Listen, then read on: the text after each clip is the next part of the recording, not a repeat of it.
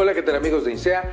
Les saluda Luis Ceballos, bienvenidos a otro episodio más de Consultoría INSEA, donde hablamos de tus dudas especiales para productos, sean celulares, sean cocinas industriales, sea lo que tú quieras.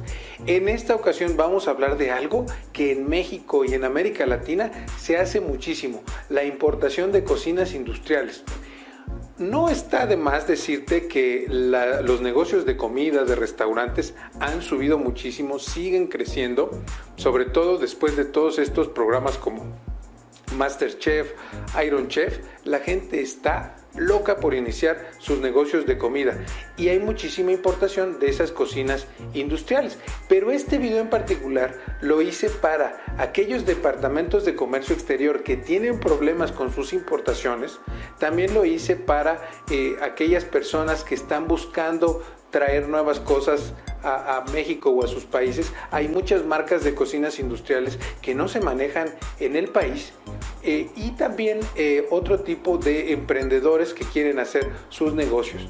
Eh, pero sobre todo este es un problema, el de las cocinas industriales, la importación de cocinas industriales es un gran problema para los departamentos de comercio exterior de empresas grandes que se dedican a la venta de este tipo de enseres para la industria. Es importante saber que ¿por qué te conviene importar las cocinas industriales? Bueno, en otros países como Estados Unidos y Alemania se producen cocinas de alto rendimiento.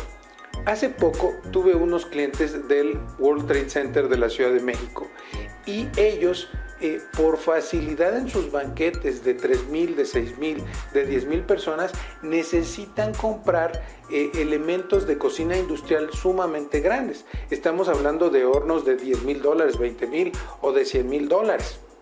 Son hornos sumamente grandes que les permiten hacer una producción fuerte de panadería, de postres y de otro tipo de cosas. Entonces, para restaurantes que tienen gran producción o para banqueteras que tienen gran, gran producción, es muy importante importar tus propias cocinas industriales a la medida. La ventaja es que se pueden mandar a hacer en otros países, en Alemania, por ejemplo, eh, hacen muchísimos tipos de maquinarias industriales a la medida, se pueden importar y tenemos tratado, lo cual nos da ventaja, pero además son muchas más, mucho más baratas que a nivel nacional en el país. Sin embargo, debes de saber muy bien cómo hacer el proceso de importación para que no te detengan en aduana, para que no eh, te roben los proveedores y para que no tengas problemas logísticos. Por eso es que siempre yo le recomiendo a muchos de nuestros eh, suscriptores de YouTube que eh, no solamente se suscriban a los videos, que es lo que deberías de hacer en este momento, suscribirte, sino también que se inscriban a nuestros cursos que tenemos. Si quieres el catálogo de cursos, nos puedes dejar tu WhatsApp o tu email y nosotros te mandamos el catálogo de cursos o si nos quieres hacer alguna pregunta de nuestros cursos.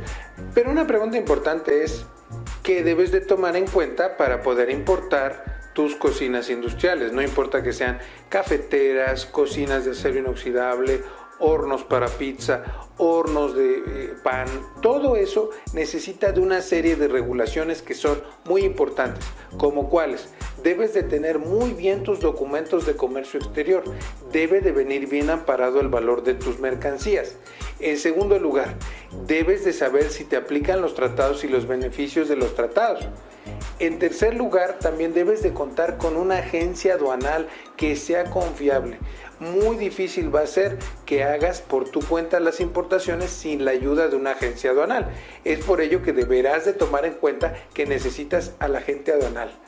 Cuarto, necesitas que tu departamento de comercio exterior o la persona que esté haciendo eso eh, conozca muy bien los procesos de qué pasa en la aduana y qué pasa en los puertos de todos los lugares por los cuales vas a pasar.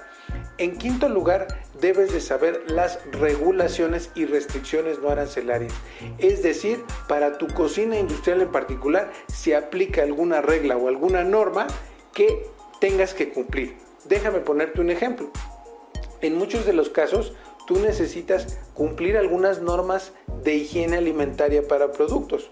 En otros casos necesitas cumplir normas de electricidad ¿Por qué? Porque como tú sabes, los eh, equipos industriales o las cocinas industriales que se importan, pues tienen una carga eh, muy fuerte a nivel eléctrico y por ello aplican otras regulaciones ya que se puede quemar un sistema eléctrico. Entonces tienes que cumplir todas esas regulaciones y restricciones no arancelarias. Pero bueno, ¿cuáles son los problemas comunes que tenemos cuando importamos este tipo de cocinas industriales. Tenemos muchísimos problemas. Por ejemplo, podemos tener el problema de que estas mercancías se atoren en aduana o se detengan en aduana o se detengan en eh, el viaje logístico. Muchas veces, por muchas razones, por más de 30 razones que nosotros tenemos identificadas, a la gente le detienen sus mercancías en aduana. Imagínate que tú traes una cocina industrial de 10 o 20 mil dólares y que no la puedes importar porque no cumpliste con los procesos aduaneros correspondientes, bueno, pues eso da mucho, mucha molestia y mucho enojo. En segundo lugar, hay una serie de problemas que la gente tiene con sus agencias aduanales. No sabemos muchas veces escoger la agencia aduanal correcta o la agencia aduanal especializada. Entonces debes de tener mucho cuidado con eso. En tercer lugar, uno de los problemas graves que yo veo es escoger mal la empresa logística. Así nunca te, va nunca te van a llegar las mercancías. Y cuarto, muchos problemas con fraudes de proveedores. Hay muchísimos proveedores que son fraudulentos o que son distribuidores o que a veces no existen. Por lo tanto, lo que te quiero eh, invitar es que sigas capacitándote en comercio exterior. Si te quieres capacitar con nuestros videos, no olvides suscribirte al canal.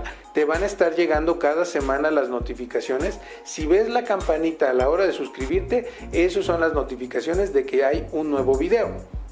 Por otro lado, no te olvides de dejarnos nuestros comentarios de cursos para venir aquí a la Ciudad de México a capacitarte.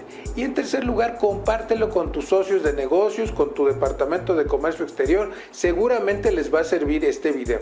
Pues bueno, hemos llegado al final de un episodio más de este programa. Nos vemos en una próxima ocasión. No se olviden recomendarme en los comentarios si tienen algún otro producto que quieren que hablemos.